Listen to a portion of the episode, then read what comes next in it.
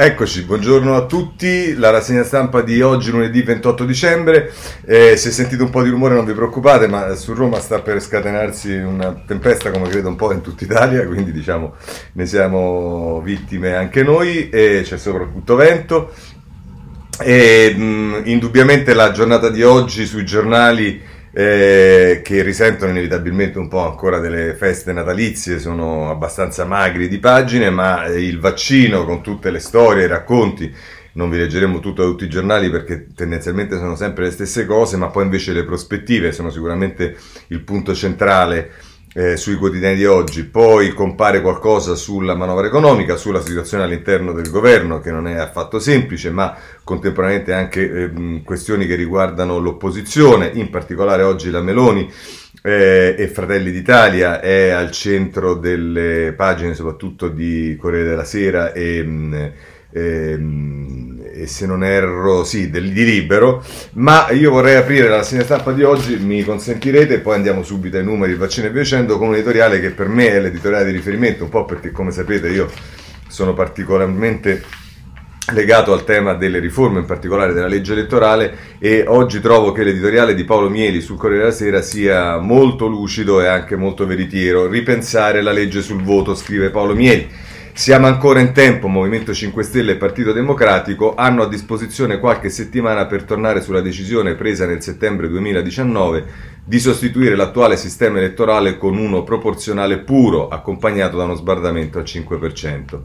All'epoca i due partiti che si accingevano a mettere al mondo il Conte 2 erano terrorizzati dall'ipotesi che la situazione potesse sfuggir loro di mano e in eventuali elezioni anticipate la destra potesse stravincere, relegandole di conseguenza all'opposizione nella prossima legislatura, e forse non solo in quella. Ancor più la loro ansia è cresciuta dopo il taglio dei parlamentari.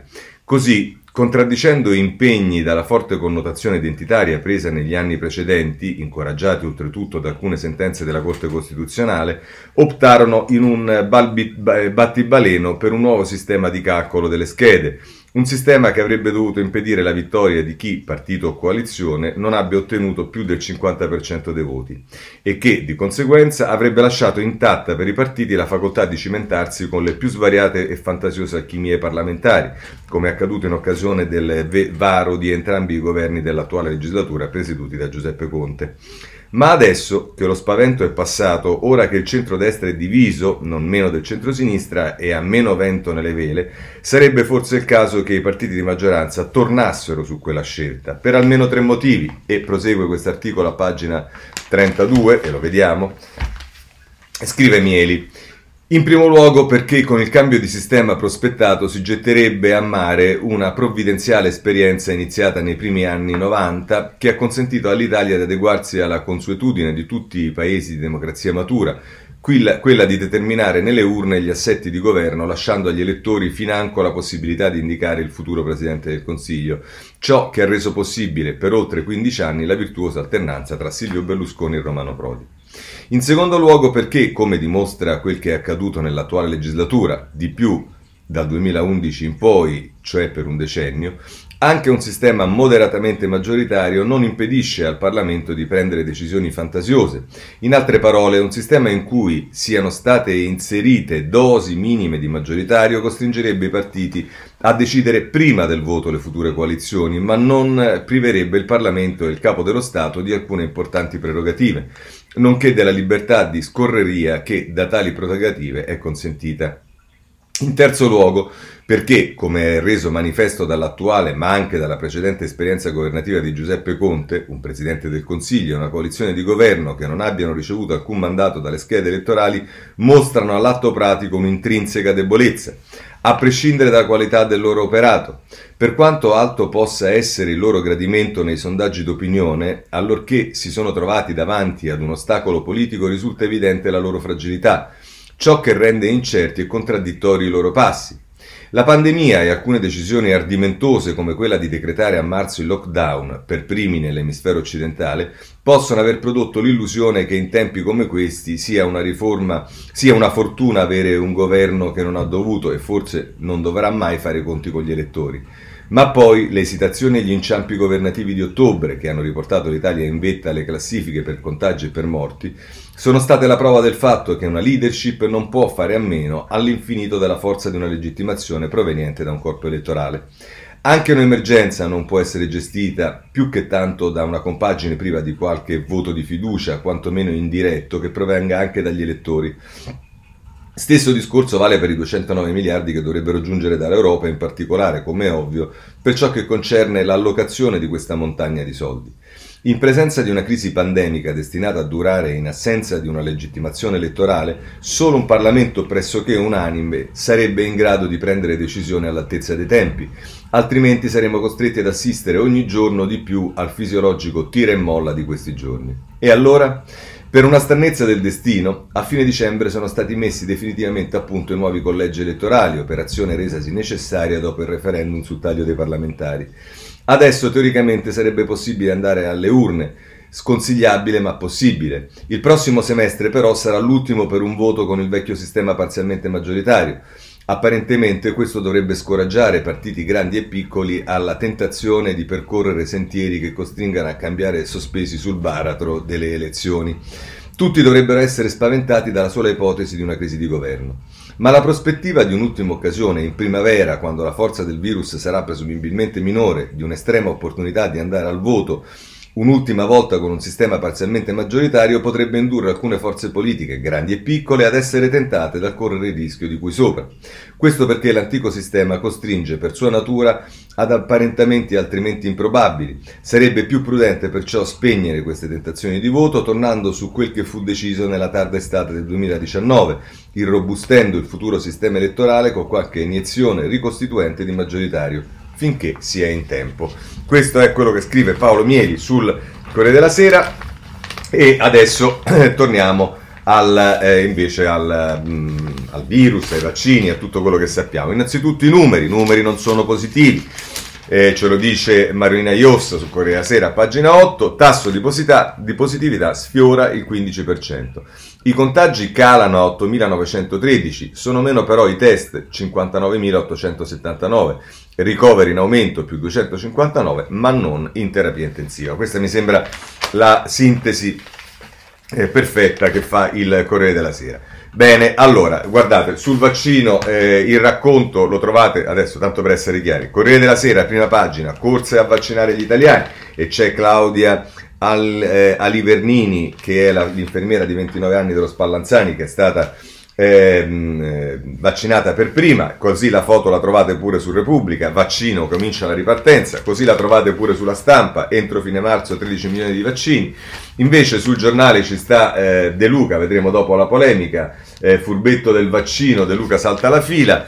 Domani la mette sull'Europa, il vaccino riunifica l'Europa che il virus aveva spaccato, e se volete ancora la graduatoria chi sarà chiamato a vaccinarsi, Libero, il Messaggero uguale, con la foto anche qui della infermiera dello Spallanzani, vaccini caccia nuove scorte, insomma questo è il quadro. E poi ci sta, come vi dicevo, il racconto di tutti quelli che si sono vaccinati, trovate tutto sui giornali, tendenzialmente a seguire dalla prima pagina. Prendiamo il Corriere della Sera per tutti, V-Day, ieri prime somministrazioni, Conte data che resterà impressa, e ci dice a pagina 2 il Corriere della Sera con Lorenzo Castagnieri, l'infettivologo, chi lavora a contatto con il pubblico non può sottrarsi, e poi vaccini via la campagna in 220 ospedali, e poi c'è la primaria l'Istituto Nazionale Tumori,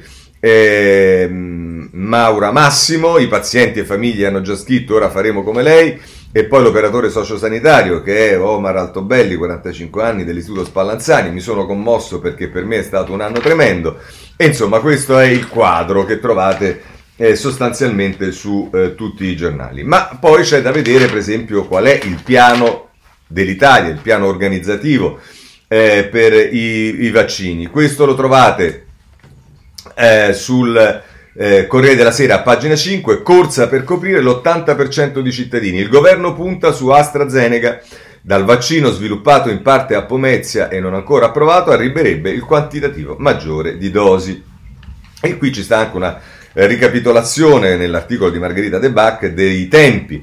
Accordi e acquisti con 6 produttori, questo riguarda la Commissione Europea, 300 milioni di fiale comprate da Pfizer, atteso a gennaio l'ok a Moderna e poi altre 4 intese completano il piano per avere, come abbiamo visto, l'80% dei vaccinati. Ovviamente questo se tutti si vaccinano, ma vediamo anche la stampa. La stampa dedica le 2 pagine successive alla prima proprio al piano, diciamo, italiano e anche con tutte le sue problematicità. E allora vediamo che Alessandro Di Matteo scrive: al via le iniezioni, il vaccino in realtà, Conte, data storica, i primi a riceverlo ospiti dell'RSA e personale sanitario.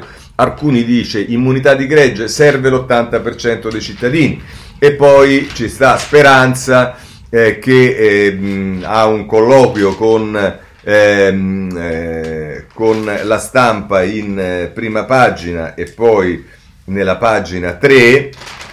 Le nostre dosi arriveranno con anticipo, in 3 mesi 13 milioni di italiani immunizzati. Ecco, qui cominciamo a dare i numeri, come vedete, poi vedremo effettivamente cosa accadrà, perché diciamo, al di là delle dichiarazioni, poi ci sono problemi che si scontrano con la realtà organizzativa, oltre che con gli accordi fatti con le diverse agenzie. Ma insomma, dice Speranza, a breve può esserci l'ok dell'agenzia del farmaco britannica ad AstraZeneca, sarebbe una svolta, alle regioni stavolta non hanno alibi, alle regioni, dice Speranza, stavolta non hanno alibi, la gestione è centralizzata sul piano delle forniture e per il resto abbiamo fatto 15.000 assunzioni in più. E qui ci sta l'elenco di tutti i vaccini che dovrebbero arrivare. E poi dice Speranza, niente trionfalismi. Beh, insomma, ci vuole una certa faccia per dirlo, visto che ieri stava su tutte le televisioni, tutti i giornali, da tutte le parti, insieme ad Arcuri a trionfare sul primo giorno di vaccini, che obiettivamente è stata una cosa molto simbolica e non è detto che poi non sia stato un bene, perché se vediamo quello che è accaduto in altre parti d'Europa ci sono stati un po' di problemi. Ma vediamo, niente trionfalismi, dobbiamo evitare che un pezzo di paese si illuda che abbiamo vinto. Dice, è una stupidaggine dire che la Germania riceva più dosi, la ripartizione è fissa e la gestisce l'Europa. Vedremo che questa, invece, questa cosa che dice Speranza è contestata da alcuni giornali. L'obbligatorietà, riteniamo che la volontarietà e la persuasione siano la strategia migliore. Anche qui vedremo tra poco che c'è chi, come Maria Ajello per esempio, ritiene assolutamente di no questa decisione, e dice mi batterò fino in fondo affinché le risorse dei recovery destinate alla sanità aumentino. E poi dice ci sono problemi nella squadra dei ministri, affrontiamoli subito, ma poi si lavori ventre a terra. Questo è Speranza sulla stampa nella pagina 3, e le pagine 2 o 3 della stampa sono state dedicate a questo. Ma anche il giornale, vediamo i giornali che sono più lontani dal governo. Allora c'è il giornale a pagina 3 che dice polemica sulle dosi in Italia, meno 10.000. Berlino ha anticipato, dice il Ministero chiarisce, nessun favoritismo, numeri assegnati sul totale degli abitanti. Questo è quello che dice il giornale, che poi però, come vi dicevo, se la prende, ci dà l'informazione che aspettiamo il vaccino di AstraZeneca. L'Italia aspetta AstraZeneca e il via libera entro fine anno, atteso da Londra l'ok il 31 dicembre, risulta più efficace e il costo di produzione è di soli 2,8 euro a dose. Questo è quello che ci dice il giornale. Ancora sui vaccini non abbiamo finito, perché abbiamo Arcuri. Allora, innanzitutto prendiamo il Domani, che a pagina 10, se non erro, andiamo a controllare, si occupa di Arcuri, non benevolmente, ed è Vitalba Azzolini, la differenza tra uno spot e un vero piano di vaccinazione di massa, il solito commissario Arcuri. Dice, tra l'altro, finalmente è arrivato il 27 dicembre il Vaccine Day, e in tutta Europa si è dato simbolicamente il via alla campagna di vaccinazione, anche se Germania, Slovacchia e Ungheria hanno cominciato il giorno prima. Tutte le misure messe in campo fino a questo momento hanno arginato il Covid-19, ma non hanno sconfitto lockdown, restrizioni e limiti alla libertà, e i diritti hanno solo attenuato lutti e pressione nelle strutture sanitarie. E questo è tra l'altro quello che scrive Vitalba Azzolini, ma insomma se la piglia un po' con Arcuri, che è onnipresente, soprattutto oltre che onnipresente è anche onniprendente, nel senso che praticamente è commissario di tutto. E andiamo su Libero a pagina 5. Anche qui, come potete immaginare, insomma, il trattamento non è dei migliori. Arcuri sbaglia i conti per nascondere la figuraccia, matematica di governo, il commissario straordinario dice alla Germania proporzionalmente lo stesso numero di dosi dell'Italia. E dice Giovanni Sallusti sul Libero a pagina 5, invece sono 15 volte in più. Insomma, vedremo poi, perché chiaramente poi in Italia tutto fa polemica, ma non c'è dubbio che c'è una differenza tra le dosi che sono arrivate subito in Italia e quelle che sono arrivate in Germania. Ma sempre per quanto riguarda il vaccino, invece voglio segnalarvi le pagine 2 e 3 di Libero. A pagina 2 una formula stabilisce a chi tocca, così si deciderà la graduatoria per vaccinarsi. A parlare il professor Corrao dell'Università Bicocca, dice: analizzando la storia sanitaria degli individui daremo a ognuno un punteggio. E poi sempre su questo era Pietro Senaldi sulla pagina 2 di Libero. A pagina 3 Alessandro Gonzato, prime punture fatte, ora bisogna aspettare che arrivino altre dosi, via l'immunizzazione, però siamo quelli che hanno ricevuto meno antidoti, in settimana saremo riforniti e si procederà con medici e infermieri, poi chi ha patologie croniche severe. Queste sono le prossime tappe che individua Libero nella pagina 3. Ancora segnalo il Messaggero, che innanzitutto a proposito del piano dell'Italia c'ha un'intervista al ministro della difesa Guerini, campagna di trasparenza per convincere gli italiani. Il ministro della difesa dice: spieghiamo a tutti l'importanza di vaccinarsi e la gente capirà. Dalle forze armate garantita la sicurezza di Sieri con 21 hub sul territorio nazionale. E dice ancora Guerini: questa è una guerra che richiede uno sforzo ampio da parte di tutti, istituzioni, medici e cittadini. Questa, se vi interessa, è l'intervista a Guerini nella pagina 3 del Messaggero, che poi però prosegue e occupandosi dell'Italia. Caccia alle scorte, la rubrica della pagina 4, l'Italia chiede più dosi, trattativa per ottenere altri 18 milioni di fiale.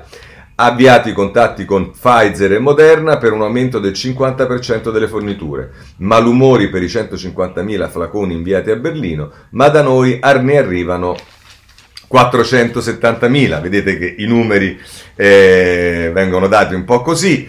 Segnalo l'intervista a Nicola Magrini, che è il direttore generale dell'AIFA, che dice: a settembre protetto il 70%, ospedali sicuri in 3 mesi. Il direttore generale dell'AIFA dice: vaccineremo all'inizio 1,5 milioni di italiani ogni 30 giorni. Noi più lenti di Stati Uniti e Gran Bretagna, le nostre procedure garantiscono la sicurezza. E così Magrini lascia intendere che invece quelle di Stati Uniti e Gran Bretagna non la garantiscono, ma insomma va bene. Segnala ancora a pagina 7 del Messaggero un'altra intervista, in questo caso a Massimo Andreoni, che è il direttore di malattie infettive al Policlinico di Tor Vergata di Roma, che dice: obbligare la profilassi per chi opera nelle RSA. Il capo di malattie infettive a Tor Vergata dice: chi si rifiuta dovrebbe cambiare mestiere. Il governo non ha forza politica sufficiente per prendere una decisione, forse impopolare. E viene dato nel taglio basso del Messaggero la notizia che al Trivulzio 1 su 3 non vuole vaccinarsi e altrove picchi dell'80%. E questo è certamente un problema. Vedremo tra poco, anche a proposito del tema dei medici, come stanno messe le cose. E sul Corriere della Sera, pagina 6, vi segnalo un utile articolo di Alessandra Arachi che riguarda i numeri. Duello sui numeri, oltre ora 450.000 dosi ogni settimana. Polemica sulle 150.000 fiale tedesche. Arcuri dice: da oggi forniture assegnate in base alla popolazione. E poi, se volete, nel taglio basso Silva Turin vi propone delle domande e vi dà delle risposte su quanto pesa sull'immunità di gregge la contagiosità della variante inglese. Per esempio, ci sono, come al solito sul Corriere della Sera, domande e risposte che possono essere utili a tentare di capirci qualcosa di più. C'è il caso De Luca, e lo trovate su tutti i quotidiani. Che cosa ha fatto De Luca? De Luca si vaccina, è polemica, salta la fila. Da Movimento 5 Stelle a centrodestra, l'ha tolto a chi ne ha diritto l'attacco di De Magistris, indegno, abuso di potere. Fulvio Buffi sul Corriere della Sera, pagina 9. Tra l'altro nel taglio basso c'è un'intervista della pagina 9 del Corriere della Sera al governatore del Veneto, Zaia, che dice: in Veneto tanti casi, ma qui facciamo migliaia di tamponi. E dice Zaia: con l'immunità ci sarà un passaporto sanitario. Ma torniamo a De Luca, perché, come vi dicevo, tutti i giornali e le stesse parole che usa Di Magistris mi pare che vengono usate da altri. Nella fattispecie su Repubblica abbiamo Cacciari a pagina 4, c'è prima l'articolo di Concita Sannino che dice: De Luca si vaccina, scoppia la polemica, il mio è un esempio, no un abuso. Raffica di critiche da De Magistris a Salvini: il Ministero della Salute ha tolto il farmaco a qualcuno che ne aveva un bisogno maggiore, e quindi arrivano le critiche anche al Ministero della Salute. E c'è un'intervista a Cacciari su questo che dice: è solo un teatrino, ma i bei gesti non servono, basterebbe il buonsenso. Dice Cacciari: se l'ha fatto Biden, perché De Luca no? Piuttosto vorrei capire cosa si pensa di fare per quelli che sono rimasti senza un lavoro. Ecco qua, Cacciari è sempre originale, tra virgolette, diciamo, nelle sue dichiarazioni, ma il giornale picchia ovviamente, come vi ho detto già in prima pagina, furbetto del vaccino, De Luca salta la fila, così la mette il giornale a pagina 4, in prima pagina, e poi a pagina 4 De Luca sceriffo fuorilegge, il governatore si vaccina e scatena la polemica, indegno abuso di potere. Questo sul giornale non può mancare. Su questo anche altri giornali, altre cose di vario tipo, ma invece vorrei a questo punto guardare dei commenti perché ci sono delle cose interessanti oggi sui giornali. Innanzitutto c'è Ezio Mauro sulla Repubblica, noi e gli altri davanti al mare, inizia in prima pagina. Adesso che arriva il vaccino ci accorgiamo che ogni nostro atto nella lotta contro la pandemia è insieme privato e pubblico, perché ha una valenza nello stesso tempo individuale e collettiva. È così fin dalla primavera scorsa, quando chiudendoci in casa per proteggere noi stessi, noi proteggevamo intanto anche gli altri, amici, colleghi, sconosciuti che potevamo incontrare a scuola, al lavoro o per strada. Ed è così ogni volta che pratichiamo quelle misure di salvaguardia primitive, basiche e tuttavia indispensabili, come lavarci le mani, indossare la mascherina, distanziarci, che sono le uniche protezioni oggi possibili. Prosegue a pagina 29 Ezio Mauro. Ma è l'arma decisiva attesa da un anno che col suo Big Ben ci svela compiutamente la natura della battaglia in corso. Poiché non sappiamo ancora quanto dura l'immunizzazione attraverso il vaccino, se vogliamo sradicare il Covid e non solo guadagnare tempo, dobbiamo raggiungere con il rimedio vaccinale il 70% della popolazione per ottenere l'immunità di gregge e mandare a vuoto definitivamente la marcia dell'infezione.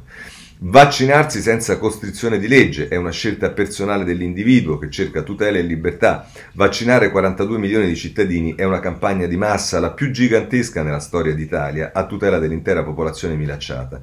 Il paese intero si prende cura di se stesso con una scelta di autocoscienza collettiva che non ha precedenti. Il vaccino è dunque anche un atto politico in difesa del benessere comune. Come politico è l'attacco del virus che, contagiando l'individuo, infetta la società. È stupefacente come sia il male a rivelarci la nostra dipendenza dagli altri e la nostra responsabilità nei loro confronti. Nulla di ciò che facciamo per difenderci è sufficiente se non ci facciamo carico contemporaneamente della difesa altrui, non solo dei nostri familiari e degli amici, come d'abitudine, ma di persone che incontriamo occasionalmente e che potremo involontariamente esporre, contagiare, mettere in pericolo, trasformandole in anelli di quella esponenziale catena infettiva che nelle due ondate sembrava stritolarci. L'insidia della pandemia sta nella trasformazione tutti in potenziali vittime e possibili untori, costringendoci ad aver paura gli uni degli altri e insediando qui il maleficio, che sostituisce il vuoto alla società, proponendo il nulla come rimedio supremo. La soluzione va dunque cercata proprio negli altri e non solo in noi, riparandoli, salvaguardandoli, addirittura custodendoli come forma di autotutela, anche se non sono il nostro prossimo, ma comuni esseri umani, perché, come dice Camus, ci dobbiamo persuadere che non c'è isola nella peste.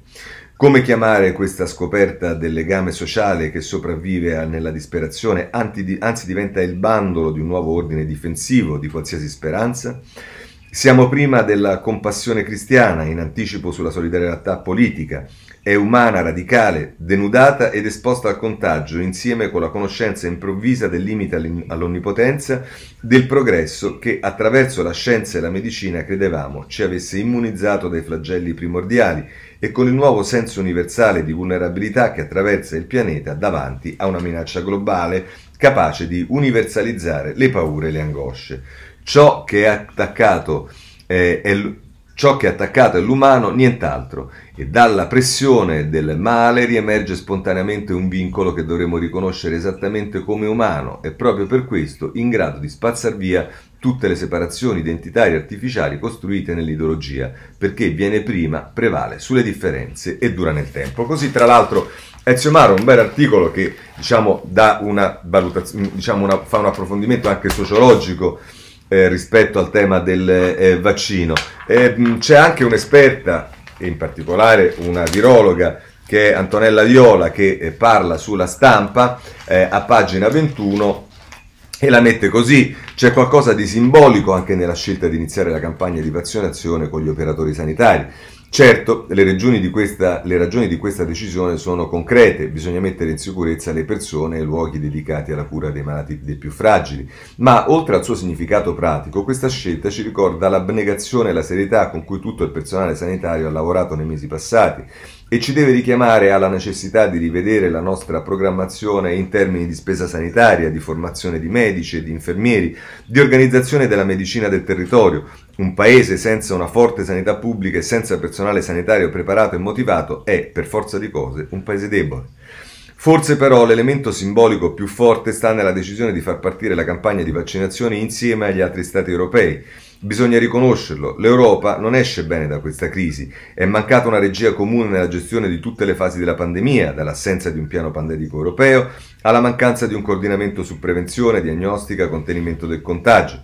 L'Europa è apparsa lenta e distante anche nelle ultime settimane, quelle dedicate alla valutazione dei documenti relativi alle autorizzazioni dei vaccini.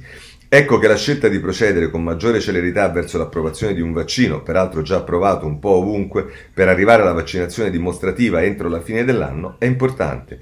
Ma oltre alla tempistica è ancora più importante l'esserci arrivati tutti insieme, perché se qualcosa abbiamo imparato da questa tragedia che ci ha colpito così duramente è che non siamo isole, ma tutti persone, comuni, regioni, stati, un frammento di un grande, unico mondo globalizzato.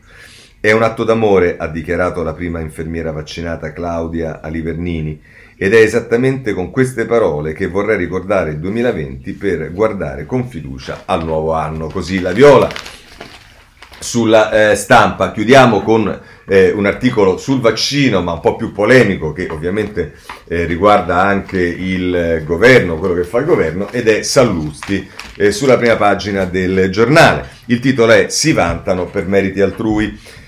Allora, scrive Sallusti, è stata tutta una corsa a mettersi la medaglia del primo vaccino, dal commissario Arcuri al ministro Speranza, onnipresenti da ieri sulle reti della TV di Stato. In effetti c'è da essere contenti, l'Italia non è arrivata in ritardo all'appuntamento tra i paesi europei, la Gran Bretagna ormai fa casa a sé.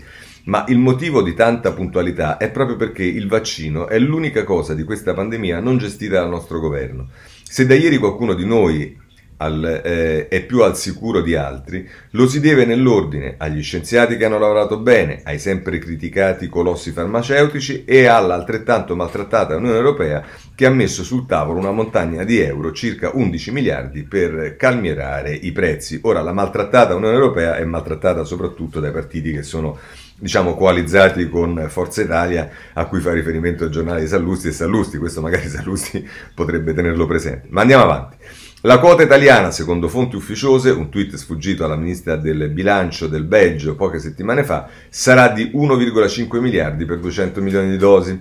Conte, Arcuri e Speranza sull'arrivo dei vaccini non hanno toccato proprio palla, semmai il problema è proprio che da ora in avanti tocca a loro gestire la distribuzione e somministrazione e non vorremmo si ripetesse il caos delle mascherine, dei tamponi, dei banchi a rotelle, eppure del normale vaccino antinfluenzale, di fatto introvabili. Le persone che sentono il bisogno di dire quanto successo hanno, recita un famoso detto, non sono affatto persone di successo, per cui al posto dei nostri governanti chiacchieroni sarei cauto a sventolare la bandierina del vaccino come un loro successo personale, anche perché la strada è ancora lunga e tortuosa. Se tutto va bene, ma proprio tutto, ci vorranno mesi, qualcuno parla di un anno, perché l'operazione sortisca l'effetto sperato di una generale e sicura immunità. A nessuno di noi infatti è concesso fare quello che ha fatto il governatore PD della Campania Vincenzo De Luca, cioè scavalcare la fila e rubare il vaccino a qualcuno che ne ha più diritto.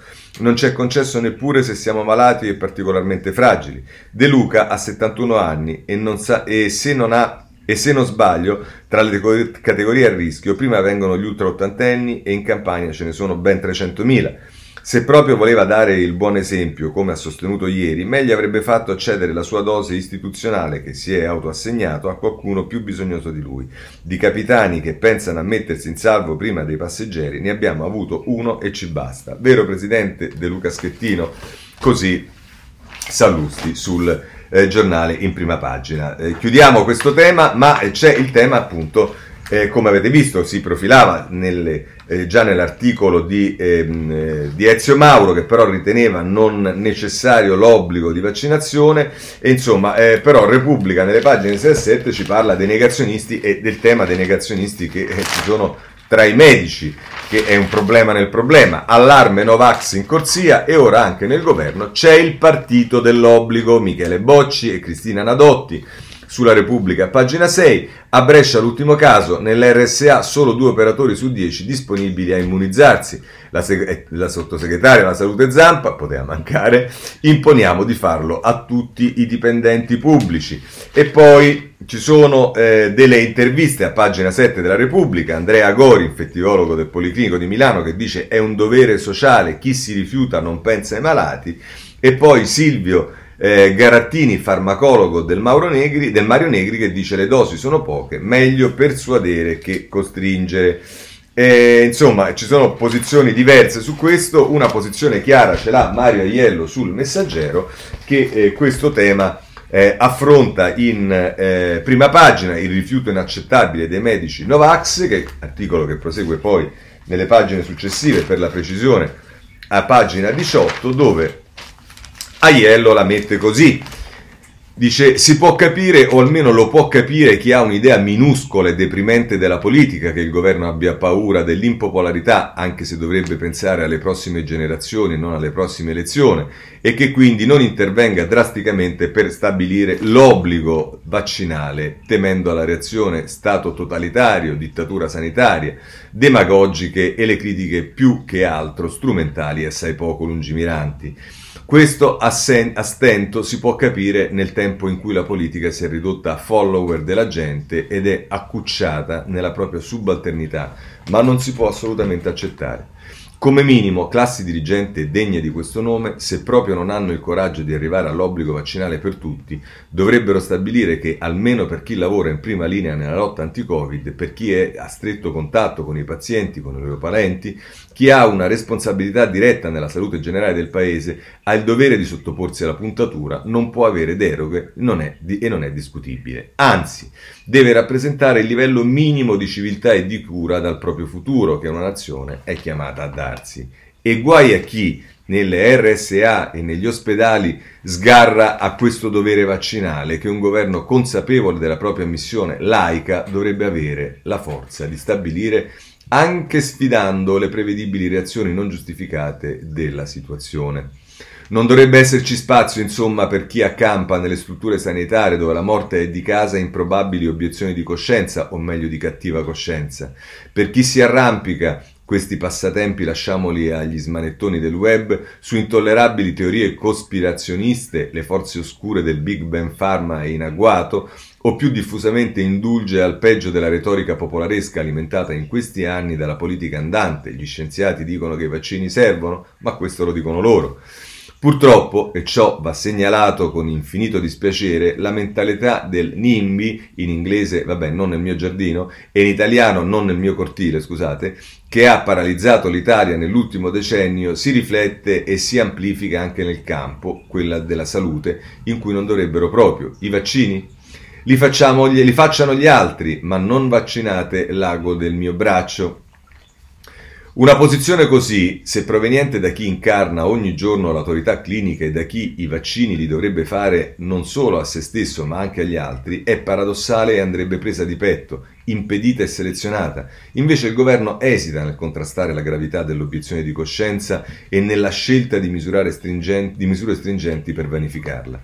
Una debolezza che rischia di produrre un deficit di credibilità nello Stato da parte dei cittadini, una crisi di fiducia da parte di chi ha bisogno di essere difeso e non può accettare tentennamenti o posizioni di comodo in questa battaglia, ma soprattutto non può notare una diversità di trattamento.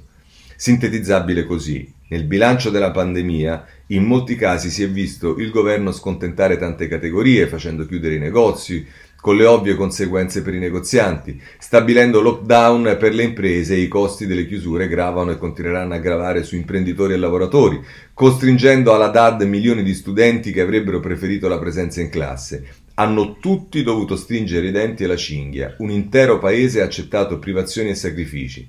Sprecare tutto questo per un'obiezione di coscienza o per una sfiducia antiscientifica da parte di chi scienza dovrebbe incarnarla nel proprio impegno quotidiano è una beffa e un comportamento insieme non patriottico e ingiusto nei confronti del resto degli italiani.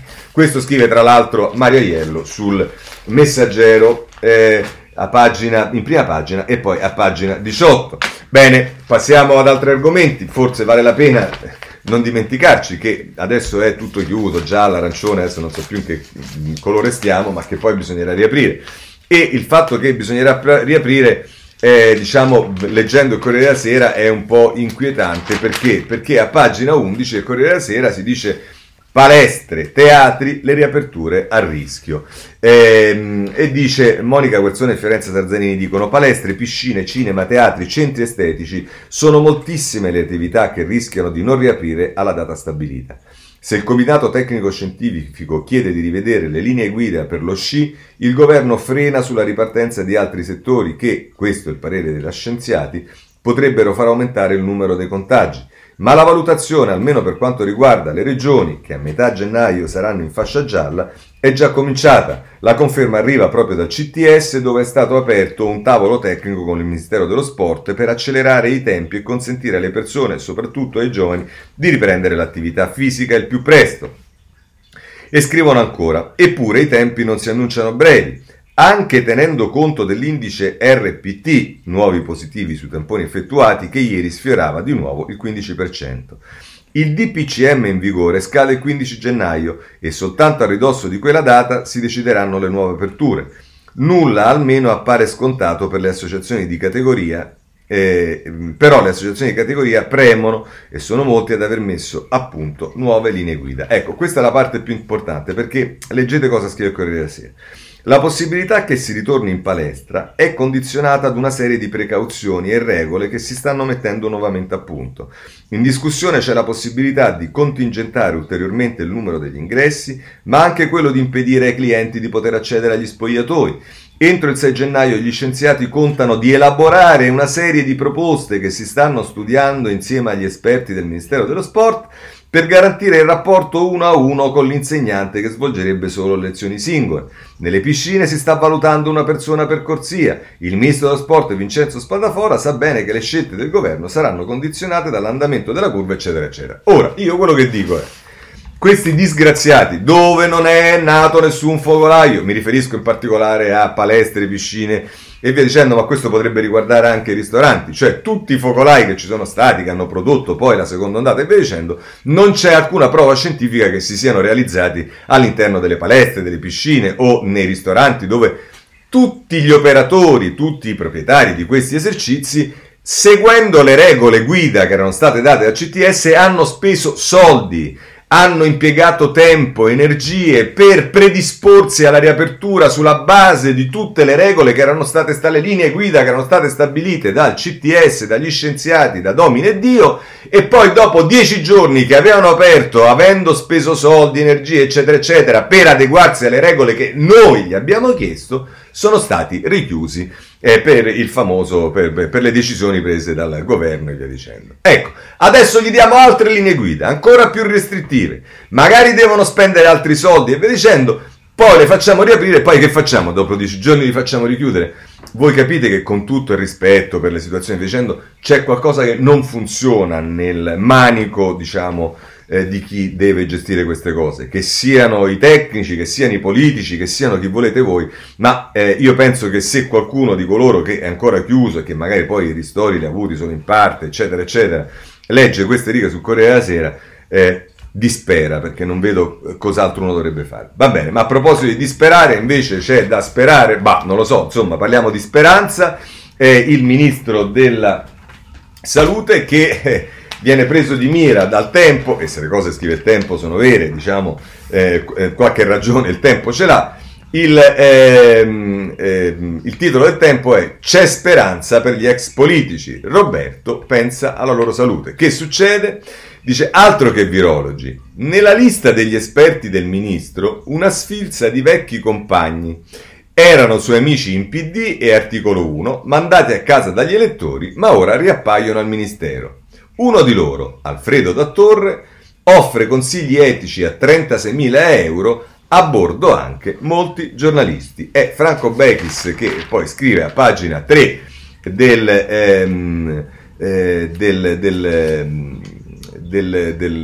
Tempo, e insomma qui, se volete, poi ci sono tutti i nomi, le cose e via dicendo, ma insomma questo è quello che Tempo scrive sul ministro Speranza. Bene, passiamo ora rapidamente alla manovra, anche perché stiamo per avvicinarci alla fine. La manovra economica, pagina 13 del Corriere della Sera: manovra 3 miliardi per le famiglie, gli sgravi sul lavoro di donne e giovani. Ma se volete informazioni più dettagliate sulla manovra, ovviamente potete andare sul Sole 24 Ore, che in prima pagina evidenzia e mette in risalto la proroga del superbonus. Il superbonus cerca già il rilancio tra modifiche 2021 e cessioni dei crediti. Ma poi, se andate nelle pagine 2 e 3 del Sole 24 Ore, oltre appunto al decollo del 110, alla prova dei fatti tra modifiche 2021 e cessioni dei crediti, ma poi ci sono tutte le varie norme che sono inserite nella manovra, norme che vedete, come dicevo, anche sul Corriere della Sera, ma anche su altri giornali. Riguardano la sanità, 3.000 medici in più, i contributi, gli esoneri per le assunzioni, per l'assegno unico per i figli, per le famiglie dal 2021, poi solo, mette in evidenza il Corriere della Sera, solo 6 milioni contro la violenza di genere in 3 anni. Per quanto riguarda le imprese, il credito d'imposta per il 4.0, e poi bonus ai auto, incentivi alla rottamazione. Insomma, queste sono le cose che ci dice il Corriere della Sera. Io segnalo il Messaggero anche, perché il Messaggero a pagina 11 ci parla dell'assegno per i figli e super bonus 110%, ok, la manovra, il via libero dalla Camera, al Senato un passaggio solo formale, provvedimento da 40 miliardi tra fondi dell'Unione Europea e micro interventi. Si dà notizia per quanto riguarda le imprese e il lavoro, che ci sono 4 miliardi in dote, arriva la cassa integrazione per gli autonomi. Per quanto riguarda le tasse e le famiglie, riforma del fisco solo tra 1 anno, congedi ai papà. E per quanto riguarda la spinta allo sviluppo, sugli edifici lavori agevolati fino alla metà del 22, questo è il super bonus. E poi però vi segnalo sul Messaggero a pagina 13 una pagina importante che riguarda Roma.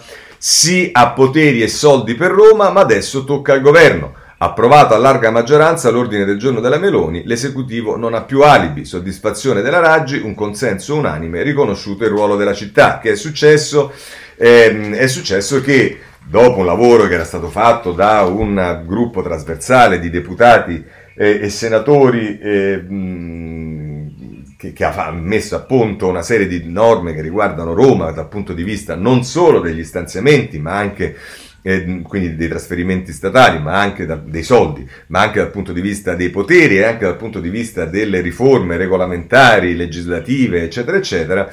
Fratelli d'Italia ha fatto un emendamento che ha ripreso queste proposte, che è stato sottoscritto poi da tutti, compresi alcuni di noi di Italia Viva, Luciano Nobili, il sottoscritto e via dicendo, e che è stato approvato sostanzialmente all'unanimità alla Camera. È un fatto importante, anche se ovviamente un ordine del giorno non risolve i problemi, ci vuole qualcosa di più concreto. Ma a proposito di manovra, voglio segnalarvi sulla Stampa, pagina 21, un articolo che di Lepri,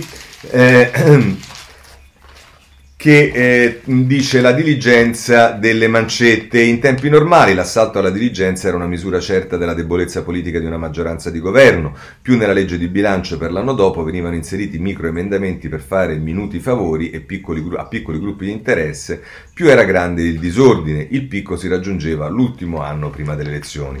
La manovra 21 ricorda molto il passato, ci sono 10 milioni per l'allevamento dei suini, altri 10 in tutto per apicoltori, coltivatori di frutta in guscio e altre specialità agricole minori ma strategiche secondo i proponenti. Ha già fatto sorridere il bonus tazze al risparmio d'acqua, intendendosi quelle del gabinetto, o per rubinetti di filtraggio dell'acqua, 15 milioni di euro. Alcuni sussidi sono ispirati da collaudati interessi di categoria, come 145 milioni per la tutela dei marchi all'estero. Altri sembrano estemporanei, come i 300.000 euro davvero marginali per le scuole innovative al sud. Gli aiuti ai produttori di birra, peraltro, affratellano il Parlamento italiano con il Congresso degli Stati Uniti. Anche lì, nel provvedimento di aiuti ora bloccato da Donald Trump per dispetto, i due partiti avevano concordato sgravi simili, come pure un sussidio per gli organizzatori di gare automobilistiche locali, che da noi sono abbastanza rare. Ieri a Montecitorio i parlamentari, che non sono riusciti a strappare qualche soldo, si vantavano degli ordini del giorno approvati su loro proposta, contentini destinati per lo più a restare soltanto sulla carta. Di peso politico invece l'ordine del giorno a favore di Roma Capitale, approvato con trasversale maggioranza su proposta di Giorgia Meloni. La differenza è piuttosto che tutte le mancette non hanno ridotto le risorse a favore degli impieghi davvero importanti e urgenti. Questa volta, grazie a... qui c'è la parte in cui Lepri, dopo aver distrutto la manovra per le mancette, valorizza le cose importanti che sono state fatte. Questa volta, grazie alle condizioni di emergenza della pandemia, spendere a debito è diventato per quasi tutti gli stati meno pericoloso, cosicché il Ministero dell'Economia è stato assai meno costretto a pronunciare dei no. Tuttavia, i capitoli davvero grandi della manovra contengono novità importanti. Nasce un sistema di integrazione dei redditi per i lavoratori autonomi che, a differenza di molti altri paesi, l'Italia fin qui non aveva. L'assegno unico per i figli, di cui i dettagli verranno stabiliti da una successiva legge delega, dovrebbe portare ordine e una maggiore equità negli aiuti alle famiglie. Ci sono poi tanti svariati ristori per le categorie colpite dalle chiusure, a integrazione di quanto già inserito nei vari decreti con quel nome, con l'aggiunta di ordini del giorno che promettono di aggiungerne ancora. Su questo capitolo, come si può immaginare, si continuerà a discutere per parecchio. Questo è l'Epri sulla Stampa. Voglio segnalarvi anche sul Domani, in prima pagina, a proposito della situazione, lo collego a questo perché comunque lo ritengo un fatto, un articolo da leggere, l'editoriale di Giorgia Serughetti a proposito del pandemia, disagio sociale, le povertà, le nuove code per il pane sono un problema anche politico. E tra l'altro scrive Serughetti: l'interruzione improvvisa dell'attività, in particolare nel settore dei servizi, ha colpito il lavoro e il reddito senza guardare al passaporto, e la fragilità delle protezioni sociali ha avvicinato alla soglia di povertà lavoratrici e lavoratori autonomi precari in nero. Oltre all'eccezionalità della minaccia virale, si intravede dunque l'ordinaria realtà dei bisogni primari insoddisfatti. Al di sotto delle trasformazioni degli stili di vita indotte dall'accelerazione tecnologica, lo smart working, l'e-commerce e le piattaforme di condivisione e intrattenimento, resta dura la materialità dei corpi. La dimensione e la gravità del fenomeno delle nuove e vecchie povertà potrebbe infine aprire gli occhi a quelle elite politiche ed economiche che Nadia Urbinati, nel suo libro Pochi contro molti, descrive come cieche dinanzi all'urgenza di sopravvivere delle persone. Il divorzio dei pochi dai molti, è la tesi dell'autrice, ha creato una divisione tanto profonda da rendere i politici e gli intellettuali sempre più incapaci di vedere i bisogni e le condizioni sociali effettive del popolo. Il popolo, anche quando trasformato in feticcio, è rimasto insomma un referente vuoto. Un riflesso di questa scollatura si è avuto negli anni passati proprio nei dibattiti che hanno accompagnato il disegno e il varo di politiche per il contrasto alla povertà. Anche dalle parti della sinistra si è diffusa una visione depoliticizzata della povertà che ne fa un problema individuale e un demerito personale a cui si risponde spingendo i bisognosi verso comportamenti virtuosi. Le cause strutturali del fenomeno, crescita delle diseguaglianze, peggioramento delle condizioni occupazionali, restrizioni del welfare, assenza dei servizi di discriminazione istituzionali, sono state rimosse in tutto o in parte dal quadro. Le politiche contro la povertà sono state promesse e sostenute come misure per l'inserimento occupazionale, spesso accompagnate dalla retorica antidivano. Poco spazio ha trovato il racconto del lavoro precario e sottopagato, dei salari troppo bassi per consentire una vita dignitosa, insomma dell'universo dei working poor, da qui alla resistenza di una forma mentis per cui antipovertà la firma con passività. Fa rima con passività, deriva l'avversione verso gli strumenti di sostegno al reddito che si respira anche in questo tempo di estrema emergenza sociale. La gravità della crisi che si sta spalancando davanti ai nostri occhi dovrebbe invece essere l'occasione per ripoliticizzare la povertà contro le narrazioni che ne fanno un destino privato o un fatto di natura, per affrontarla con un problema di eguaglianza e di giustizia. Questo tra l'altro sul Serughetti sul Domani. Bene, passiamo ad altri argomenti. C'è tutto il tema del governo e qui Corriere della Sera. Andiamo a vedere quali sono i titoli. Pagina 14 del Corriere della Sera. La si mette così, Conte, mi occupo di cose concrete, Renzi, confronto dopo Capodanno, ma i suoi lo avvertono, non ce la caviamo solo con l'agenda e torna l'ipotesi del rimpasto, è Tommaso Labate che scrive a pagina 14 del Corriere della Sera, che peraltro mette in evidenza nel taglio basso con Maria Teresa Meli il caso, meno voti a PD e Movimento 5 Stelle, gli esperti misurano il partito del Premier, consensi limitati tra centrodestra e astenuti, cioè le valutazioni sono che il partito di Conte, che ieri Bettini ha lanciato, diciamo, che è un maître à penser di riferimento del Partito Democratico, che ha lanciato sulla Stampa, se non sbaglio, o comunque dove l'ha lanciato, sostanzialmente non toglie un voto alla destra né all'astensione, ma toglie voti soltanto al Movimento 5 Stelle e al PD. Ma questi sono i capolavori, diciamo, dei grandi pensatori del Partito Democratico. Se volete, a pagina 14-15 della Repubblica trovate... d'altra parte Franceschini ha detto andiamo con Conte che non si vince, non ha detto che bisogna fare un partito, ma insomma stiamo lì. Pagina 14, Giovanna Vitale, recovery tutto da rifare ma il PD frena sulla crisi, da Italia Via 50 proposte a Conte, oggi contropiani degli alleati, Zingaretti modifica i radicali ma non esasperare le tensioni, è già che siamo matti, e l'ex rattamatore attacca, ci dicano sì o no e chiede lo Ius Culture per chi viene a studiare in Italia. E a proposito di quello che vuole Renzi c'è Annalisa Cuzzocrea che firma un retroscena. Ora non mi chiedete quanto c'è di vero in questo, ma è l'unica cosa che c'è e quindi ve la leggo.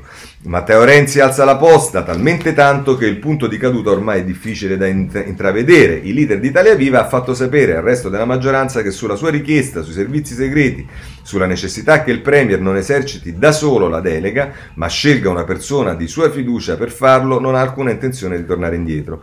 È una delle condizioni poste per continuare a sostenere il governo ed è certo che su questo il Presidente del Consiglio possa cedere. Di più, che lo abbia già fatto e che la gara sia tra l'esponente Dem del Copasir Enrico Borghi e il deputato sempre del PD Emanuele Filiano o l'ex ministro della Difesa Roberta Pinotti. Solo che, rivela l'ex Premier nei colloqui privati, uno schema simile non sarebbe comunque accettabile. Il PD non può controllare la Guardia di Finanza con il Ministro dell'Economia, l'Esercito con quello della Difesa e avere al tempo stesso l'autorità dei suoi servizi. Devono scegliere, vi è un virgolettato, e non a caso mette nella rosa dei papabili il nome del coordinatore di Italia Viva, Ettore Rosato. Diventa così anche questa la pedina di un gioco più grande che punta a mischiare le carte il più possibile. Mette in mezzo un ministero di cui Italia Viva ha già ambito, prima ancora che i trasporti, la difesa guidata da Lorenzo Guerini. Aggiunge un'ulteriore complicazione a un processo tutt'altro che semplice. La via di Conte è infatti strettissima. La sua strategia, racconta uno dei principali ministri del governo, è ancora una volta quella dell'accantonamento. Se non può risolvere un problema, il Premier lo mette da parte il più a lungo possibile, cercando di raffreddarlo, aspettando che una via d'uscita si palesi come per magia, è già accaduto, ma non è facile che risucceda. Se anche Conte decidesse di fare quello che lo stesso PD gli aveva chiesto all'inizio, cioè lasciare una delega così delicata a una personalità terza, che pure risponderebbe sempre e soltanto a lui, avrebbe solo due strade. La prima, scegliere uno degli attuali ministri, sottosegretari, e affidargli il ruolo che con Renzi ebbe Marco Minniti, con Monti Gianni Di Gennaro, con Berlusconi e Enricoletta, ma nessuno sembra essere tagliato per farlo, tranne Guerini, di cui il Premier si fida, ma non si vede perché dovrebbe lasciare la guida di un ministero così cruciale per fare un passo indietro.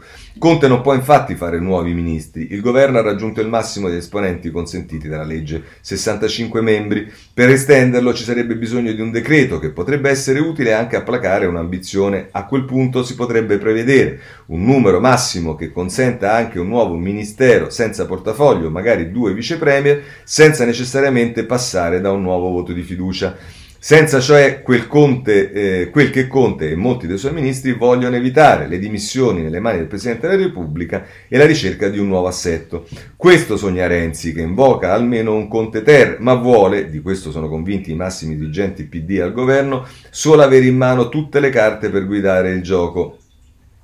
E a quel punto, altro che servizi, potrebbe far pesare i suoi 50 seggi per chiedere qualsiasi cosa. E per questo i ministri PD, il consigliere Goffredo Bettini e ufficialmente anche il leader del Movimento 5 Stelle continuano a dire che se si apre la crisi scivolare verso le urne sarà inevitabile, un po' per fare paura, un po' per la reale convinzione che trovare un nuovo equilibrio sarebbe davvero molto complicato. Come sempre è una gara che si assume il peso della scelta che cambia il quadro. Se Conte decidesse di allargare la squadra, dovrebbe prendersi davanti all'opinione pubblica la responsabilità di aver voluto aumentare le poltrone, complicato per un leader scelto dai 5 Stelle.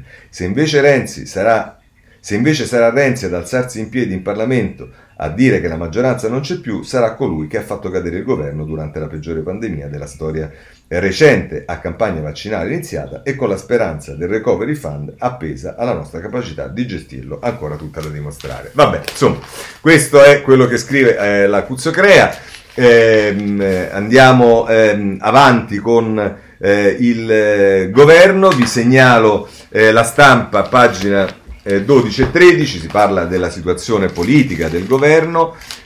Pagina 12, il partito di Conte agita PD e 5 Stelle, i leader in allerta, insomma quello che vi dicevamo.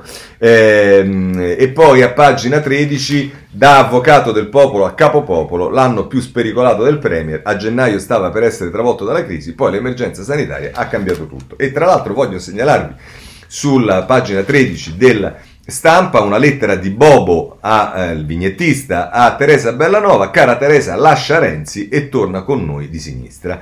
Vabbè, chi vuole è interessato a leggerlo, vedremo cosa gli risponderà Teresa Bellanova, perché il presupposto appunto è che lui è di sinistra e invece noi siamo di destra, evidentemente, o non so di che cosa, ma questo è un problema di Bobo, non nostro. Bobo, di Bobo lui, non Bobo io. E segnalo il Giornale a pagina 11, insomma non è gentile nei confronti del governo e di Conte, lo vediamo. Dagli 007 al recovery plan, Renzi vuole archiviare Conte, il logoramento del leader d'Italia Viva, e Giuseppe teme di presentarsi alla conferenza di fine anno senza risultati di cui vantarsi. Questo è il Giornale a pagina 11, è vero, abbiamo pure la conferenza di fine anno del Presidenza del Consiglio, ce l'avevamo scordato. Sul governo segnalo anche il Tempo, un altro giornale che sicuramente non le manda a dire. Il piano diventa un rebus, Conte inventa la bozza invia la bozza ai partiti di maggioranza, ma già fa retromarcia, troppi 52 progetti, il Premier si gioca tutto sui soldi dell'Europa, dopo aver traccheggiato per mesi, scopre che è tardi e ha fretta, dobbiamo correre. Questo è quello che scrive il Tempo. C'è anche Libero, che non possiamo non citare, perché a pagina 7 si occupa del governo. Per 2 italiani su 3 Conte non sa governare, il Presidente del Consiglio bocciato anche dagli elettori del Movimento 5 Stelle e PD, oltre il 70% dei cittadini pensa che la situazione economica peggiorerà e per la maggioranza l'esecutivo non è all'altezza. E poi, se volete, qui c'è un riquadro dove si dice: Ansaldi annuncia un'interrogazione, Ansaldi come sapete è un deputato di Italia Viva, censurata Italia Viva a Palazzo Chigi. E dice: i TG hanno trasmesso le immagini autoprodotte da Palazzo Chigi degli incontri di inizio settimana di Conte con le delegazioni PD, Movimento 5 Stelle e LeU, ma non dell'incontro con Italia Viva. Vabbè, questo è quello che denuncia Ansaldi. Le opposizioni, sulle opposizioni, allora c'è da dire subito che sul Corriere della Sera c'è un'intervista a anzi, scusate, c'è una lettera, mancava solo la sua, è arrivata anche la lettera di Giorgia Meloni. La destra è forza di governo e in Europa non siamo soli, Meloni dice, con i conservatori per il modello confederale contro l'asse franco-tedesco. Vabbè, insomma, chi fosse interessato lo trova sul Corriere della Sera. Poi, se volete, sul Domani, a pagina 5, ci si occupa invece di Salvini. Non più estremista, non moderato, Salvini è rimasto senza strategia. Per l'ormai ex capitano l'unico obiettivo rimasto sembra essere quello di guidare l'opposizione, ma anche questo è a rischio. I suoi alleati hanno capito che non ha più un piano e si muove a tentoni nel declino. Questo è quello che ha stabilito il Domani, vedremo se effettivamente è così. Voglio segnalarvi, a proposito però di Fratelli d'Italia, anche un'intervista a pagina 9 di Libero di Daniela Santanchè, che dice: già sapevo che la Meloni decollava.